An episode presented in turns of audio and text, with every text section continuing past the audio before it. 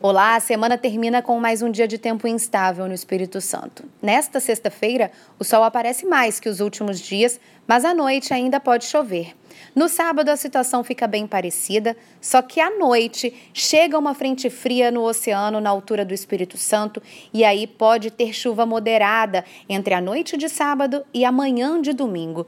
No domingo, o tempo fica completamente fechado, com poucas aberturas de sol e chuva que vai e volta. Tenha um excelente fim de semana.